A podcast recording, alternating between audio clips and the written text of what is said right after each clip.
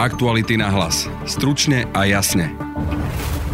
Do prezidentských volieb sa zapája aj cirkev. Trnavský arcibiskup Jan Oroš včera v priamom prenose kresťanskej televízie kritizoval Františka Mikloška a aj podporovateľov Zuzany Čaputovej. Rozprávali sme sa s jeho predchodcom Robertom Bezákom. Ale mi to tak trocha prípada, to hrozenie s vyhnutým prstom a poukazovanie na určitý typ kandidátov ako strata už tej súdnosti. A aj s komentátorom a teológom Ľubomírom Jaškom. Jednoducho tá katolícka morálka je výrazne presexualizovaná Pozrieme sa aj na prípad starostu Františka Doru za Most Hit, ktorý je obvinený z objednávky troch vražd. V jeho obci Dolný Chotár sa bol pozrieť Jan Petrovič. Europeletáreň sa úplne opiera o prepichovú haciendu e, s jazierkom, ktorú obýva František Dora. Má vežičky, má rotundy. Počúvate podcast Aktuality na hlas. Moje meno je Peter Hanák. Trnavský arcibiskup Jan Oroš mal včera v priamom prenose televízie Lux kázeň, v ktorej sa vymedzil voči Zuzane Čaputovej a Františkovi Mikloškovi. Pustíme si krátky zostrih. Postaviť sa v televízii a propagovať kandidáta, kandidátku za takto ultraliberálnu stranu, za prezidentku, je ťažkým hriechom. Áno, je to smutné, že na stranu ultraliberálnych kandidátov sa stavajú niektorí veriaci cirkevní hodnostári a katolickí politici. A on povie, že keď cítia vzťah lásky, dvaja muži jeden k druhému, majú sa radi a spolu založia nejaké spoločenstvo, to nie je hriech. Ako to môže povedať kresťanský katolický politik, ktorý prešiel disentom a všetkým možným, Zuzana Čaputová reagovala slovami, že ľudia by sa nemali nechať rozdeľovať. Jan Oroš v kázni narážal na svojho predchodcu, bývalého trnavského arcibiskupa Roberta Bezáka, ktorý je podporovateľom Zuzany Čaputovej. Pýtal som sa ho, ako reaguje na slova Jana Oroša. Prekvapila ma dikcia, lebo takýmto spôsobom sa v cirkvi už, už 10 ročia nehovorí, že niečo je ťažký hriech a vôbec také ako keby príkazy. Pamätám si ešte aj na dávnejších dôb, pravda, keď bola silná, sil, sil, komunisti veľmi silno vstúpili do spoločnosti. Církev sa dištancovala až na úrovni že exkomunikácie, kto by ich, ich volil. A toto už dávno je za nami, takže ja nechápem celkom, prečo pán arcibiskup zvolil takýto podivný tón o nejakých ťažkých hriechoch. O tých kresťanských voličov sa uchádzajú aj Maroš Ševčovič zo Smeru, aj Štefan Harabín, aj Marian Kotleba.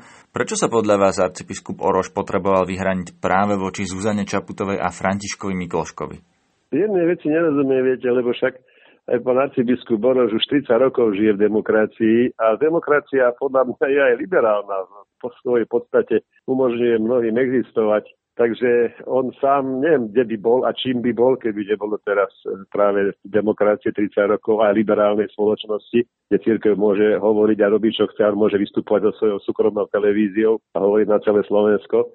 Povedzme, aj tí kandidáti sú naozaj rozliční, len je to také divné, že e, práve vyšli sme z totality a mnohí z nich, ktorí v tej totalite boli členmi komunistickej strany, ako zrazu sú tie najlepší veriaci. To celkom nerozumiem, že ako to je možné takto nejako posunúť smerom ku kresťanom, že toto nie je problém, už absolútne problém, hoci to obrovský problém bol svojho času, to si ešte musí pamätať. A vyťahneme len teda e, morálny kázus LGBTI a e, povedzme tých interrupcií, jak to je, že to je jediný problém, ktorý církev má zaujímavé, teda ja tomu celkom nerozumiem, lebo zase žijeme v tejto spoločnosti, kde tie práva sú širokospektrálne. Tak nech církev ukáže, o čom je ide, na, na akej úrovni je záleží na tom ľudskom živote, ľudskej dôstojnosti ale mi to tak trocha prípada, to hrozenie vyhnutým prstom a poukazovanie na určitý typ kandidátov ako, ako strata už tej súdnosti.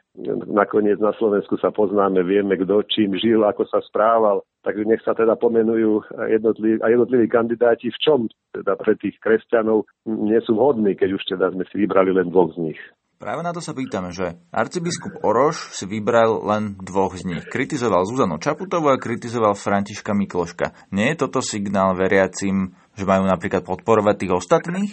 Ale to je asi jeho osobný problém. Viete, že pre ňo asi to, to, to, tá komunistická minulosť ako, asi veľa neznamená, tá sa ho nedotkla. Dotklo sa ho len niečo úplne iné. Tomu nerozumiem, prečo to až tak na to si dnes potreboval zareagovať. Ja osobne si myslím, že je to, je to zavádzajúce. Ja by som povedal taký princíp, ktorý si myslím, že je podstatný pre nás aj pre voľby.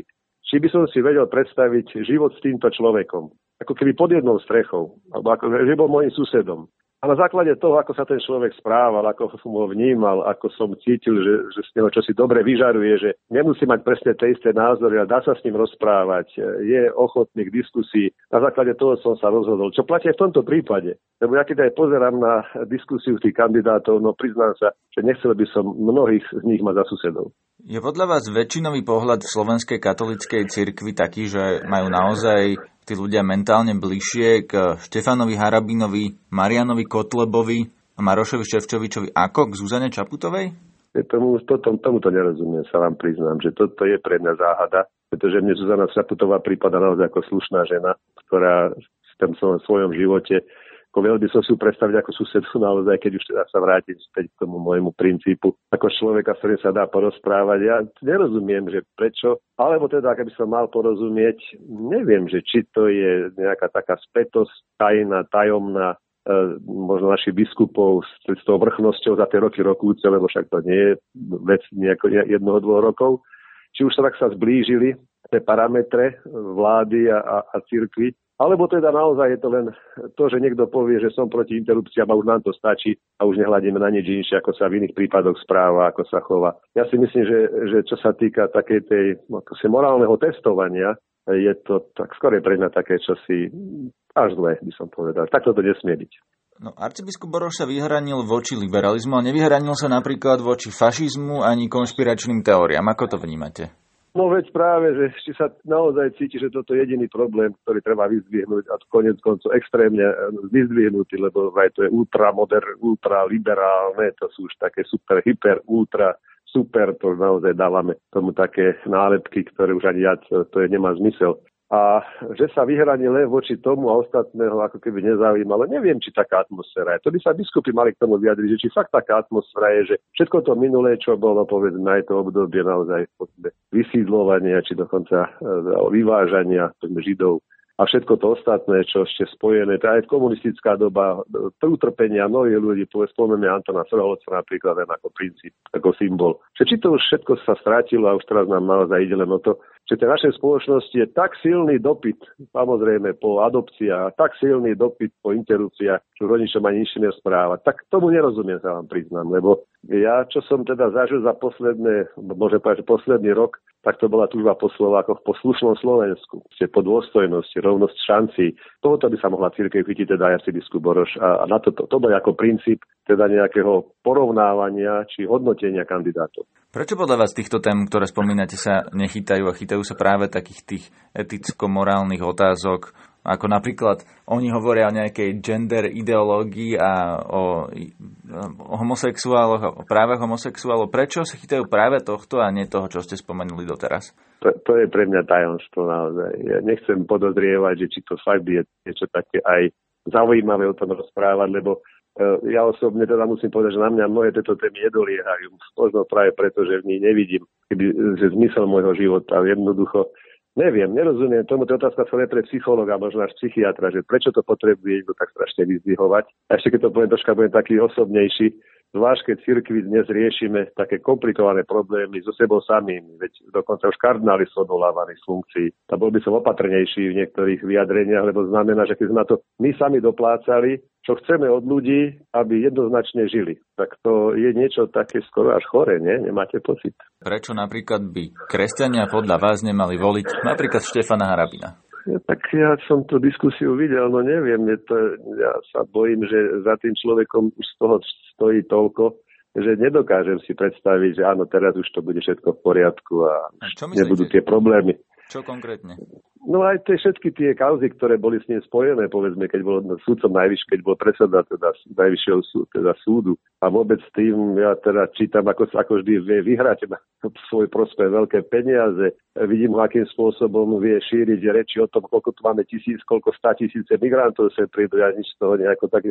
Bojím sa, že to je taká manipulácia, niečo také, čo, čo to je populizmus a ja nemám rád populizmus. Takže je to skôr možno vec taká intuitívna, osobná, vychádzajúca z toho, čo vidím a počujem. V tomto, v tomto prípade, keď sa pýtate na neho. A potom tiež, no je to človek, ktorý vedel byť aj v strane, vedel byť aj v HZD a vie byť aj dobrým veriacím teda. A, keď, a, a jednoducho všetko vie byť, no to sa bojím takých ľudí, ktorí vedia, ako si o tom rozprávať, lebo chápem sám, že nie je to ich podstata. Celý rozhovor s Robertom Bezákom nájdete zajtra na webe Aktuality.sk. Prečo arcibiskup Oroš týždeň pred voľbami v priamom prenose pred celým Slovenskom kritizoval zo všetkých kandidátov akurát Františka Mikloška a Zuzanu Čaputovú, som sa pýtal aj komentátora aktualit a teológa Ľubomíra Jaška. Dosť eh, súvisí s konkrétnymi okolnostiami to, že rozpráva eh, arcibiskup Oroš eh, a to, že rozpráva v Trnavskej katedrále, kde ešte pred 7 rokmi sa klieskalo na rozlúčku arcibiskupovi Bezákovi. A myslím si, že tieto osobné pohnútky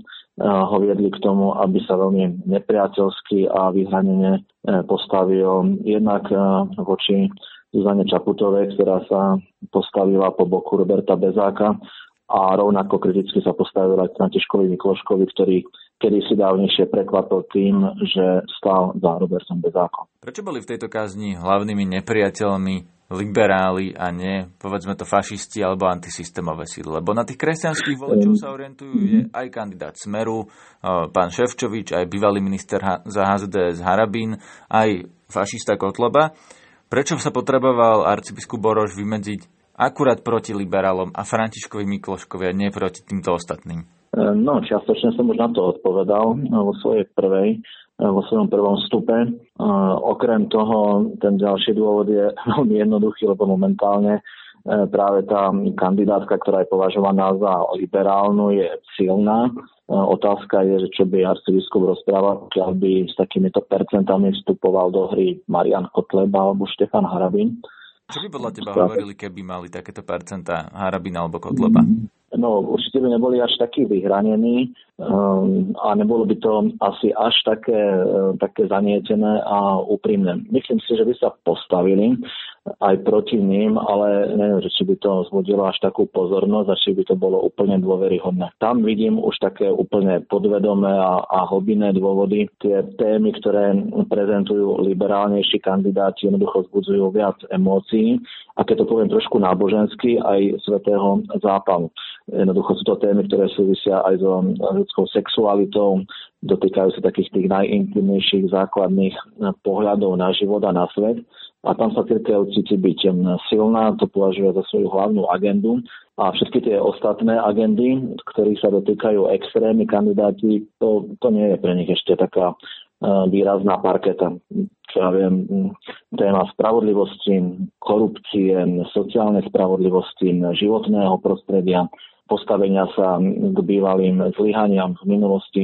To všetko formálne sú schopní reflektovať, ale ten, ten zápal je tam evidentne menší. Takže oni považujú tieto témy, čo o tom hovorí napríklad arcibiskup Boroš, gender, ideológia a práva homosexuálov, ktoré napríklad na Slovensku homosexuáli nemajú, to sú podľa nich najdôležitejšie problémy dnešného Slovenska?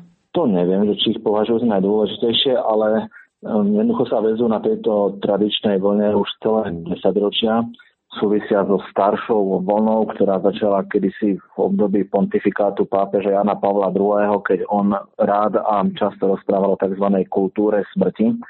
A slovenská katolická hierarchia sa veľmi výrazne k tomuto posolstvu postavila. A jednoducho touto zotrvačnosťou téma je naďalej považovaná za, za výraznú a skoro číslo 1. Samozrejme, ak by sme rozprávali o tom, že napríklad v západných krajinách asi tieto témy nie sú prvoradé, tak to pre slovenských katolických biskupov tiež nie je žiadny dôvod zamýšľať sa nad sebou, pretože oni žijú z tohto životného pocitu, že chcú byť opozíciou aj voči príliš racionálnemu západu, ktorý sa už vzdáva koreňov svojej viery a, a, a tradičných hodnôt. Takže toto ich ešte viac hecuje do tejto kultúrnej vojny. A mm, potom na, okrem iného je tam aj, aj téma, ktorú som už pred chvíľou načal. Stále jednoducho tá katolícka morálka je výrazne presexualizovaná. Gender a podobné témy obsahujú v sebe tento prvok. Toto sú témy, o ktorých rozpráva aj Marian Kotleba a Štefan Harabin. Čo to znamená? Znamená to, že sa církev posúva do, na úroveň Štefana Harabina a Mariana Kotlebu, alebo je to naopak, že Marian Kotleba a Štefan Harabin sa sami stavajú do pozície, ktoré už dávnejšie zastávala církev? To je ťažká otázka. Skôr si myslím, že to druhé. Títo politici obsadzujú priestor, ktorý sa im otvára, využívajú ho veľmi pragmaticky a, a s prehľadom. Vedia, čo robia, to je, to je veľmi dôležité. Eh, ale samozrejme eh, je tam ešte potom viac takých styčných bodov, ktoré sú už znovu o čosi komplikovanejšie. No prečo sa potom predstavitelia cirkvi, a teda napríklad arcibiskup Zvolenský, stretáva s kandidátom Smeru, Marošom Ševčovičom? Tam by som to videl na inej úrovni. Asi by som sa to snažil rozlišovať. No, jedna vec je to, čo biskupy predstaviteľia katolíckej hierarchie predstavujú voči svojim veriacím a potenciálnym voličom. A potom je tam ešte nejaká iná hra, ktorá je už na inej úrovni a to je hra ich konkrétnych hierarchov, ktorí patria jednoducho k cirkevnej elite, vytvárajú akúsi cirkevnú politiku vo vzťahu k štátu a tam by som už videl tie záujmy striktne politické a tak povediať obchodné. Tam neverím tomu, že nejde o akýsi výmený obchod podpory kandidáta dôležitej politickej síly za konkrétne výhody a privilegia, ktorým sa církev už tešila a chce sa im naďalej tešiť. Tam to je hra pre vyššie postavené figúry. To ostatné by som považoval za súčasť hry určenej širokému publiku. A čo to široké publikum? Čo tí veriaci v kostoloch, tí ľudia, ktorí naozaj chodia do kostolov, sú, definujú sa ako kresťania a katolíci, oni tomu veria, to, čo hovorí arcibiskup Oroš v kostole a čo teda vysielala katolická televízia na celé Slovensko, alebo veria tomu, že Maroš Ševčovič sa prezentuje ako rokoval s cirkvami, alebo na to majú kritický pohľad? Verím a dúfam, že ten pohľad majú kritický a oveľa kritickejšie ako niekedy. Znovu sa vrátim k začiatku svojho vstupu, keď som hovoril o arcibiskupovi Bezákovi. Myslím, že tento príbeh ich naštartoval k tomu, boli kritickí, aby pochopili, že niekedy aj náboženské autority hrajú nejaké hry, ktoré nemajú s ich životmi nič spoločné a preto sa potrebujú od nich dištancovať, tak verím tomu, že istá časť toho publika je kritická. A potom je istá časť, ktorá funguje rovnako, ako je to v každom inom prostredí. Sú to jednoducho ľudia, ktorí považujú aj racionalitu za nebezpečnú, neradi nejak sa snažia intelektuálne pracovať, skôr potrebujú len emóciu, oddanosť, vernosť a tí, tí nebudú veľmi e, sa zamýšľať nad súvislostiami, títo vezmú ako fakt a snažia sa podľa toho zariadiť. Hoci si myslím, že práve atak arcibiskupa Oroša na Františka Mikloška e, to celé sproblematizoval, pretože zrazu sa v hľadačiku tej kritiky objavil niekto, kto garantoval to, že môžu voliť bez vyčitek svedomia. To je práve František Mikloško. Ľudia boli presvedčení, že pokiaľ to hodia Mikloškovi do volebnej urny, tak je všetko v poriadku a môžu byť vo svojom katolíckom svedomí spokojní a vyrovnaní a zrazu im niekto v kostole alebo cez televízne príjimač oznámil, že tento človek je problém. Myslím si, že tam sa bude lámať myslenie mnohých a je možné, že dospejú k oveľa väčšej kritike. Na aktualitách máme dnes reportáž o dedine Dolný Chotár pri Galante, ktorej starostu Františka Doru vo februári zadržala NAKA. Odtedy ho obvinili z objednávky troch vražd a zo spolupráce s mafiánskou skupinou Šátorovcov. Študuje so mnou jeden z autorov tohto článku, Jan Petrovič. Vítaj, Jano. Ahoj. Ty si bol v tom Dolnom Chotári. Ako to tam vyzerá? Čo ste tam našli? Dolný Chotár je menšia dedinka za Galantou v Galantskom okrese.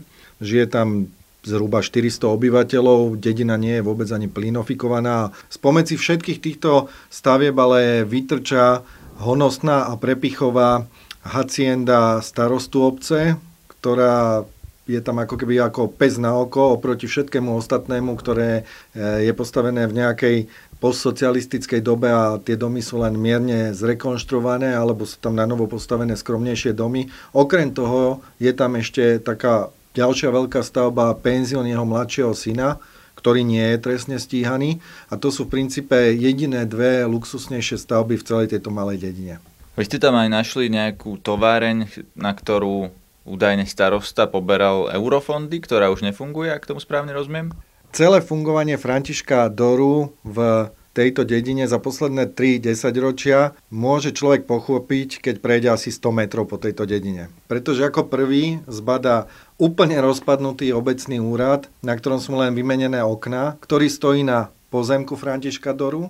Vedľa neho stojí obrovská, úplne nová hala na výrobu europeliet, ktorá ale fungovala veľmi krátko Obec na ňu dostala silné dotácie z eurofondov aj zo e, štátneho rozpočtu. Išlo o viac ako 2 milióny eur. Tie pelety by potrebovali na vykurovanie, keďže obec nie je plinofikovaná, tak treba tam nejaký alternatívny zdroj energie, ale proste nefunguje. Dopatrať sa k tomu, prečo nefunguje a kedy bude fungovať, je momentálne skoro nemožné, pretože starosta je vo väzbe a jeho nástupca nemá prehľad o týchto udalostiach, ktoré sa v tej europeletárni stali. A europeletáreň sa úplne opiera o prepichovú haciendu e, s jazierkom, ktorú obýva František Dora a ktorá úplne pripomína taký ten stavebný zbohatlícky štýl na južnom Slovensku, má vežičky, má rotundy a je veľmi prekvapivé, že človek, ktorý robí starostu na takej malej dedine a síce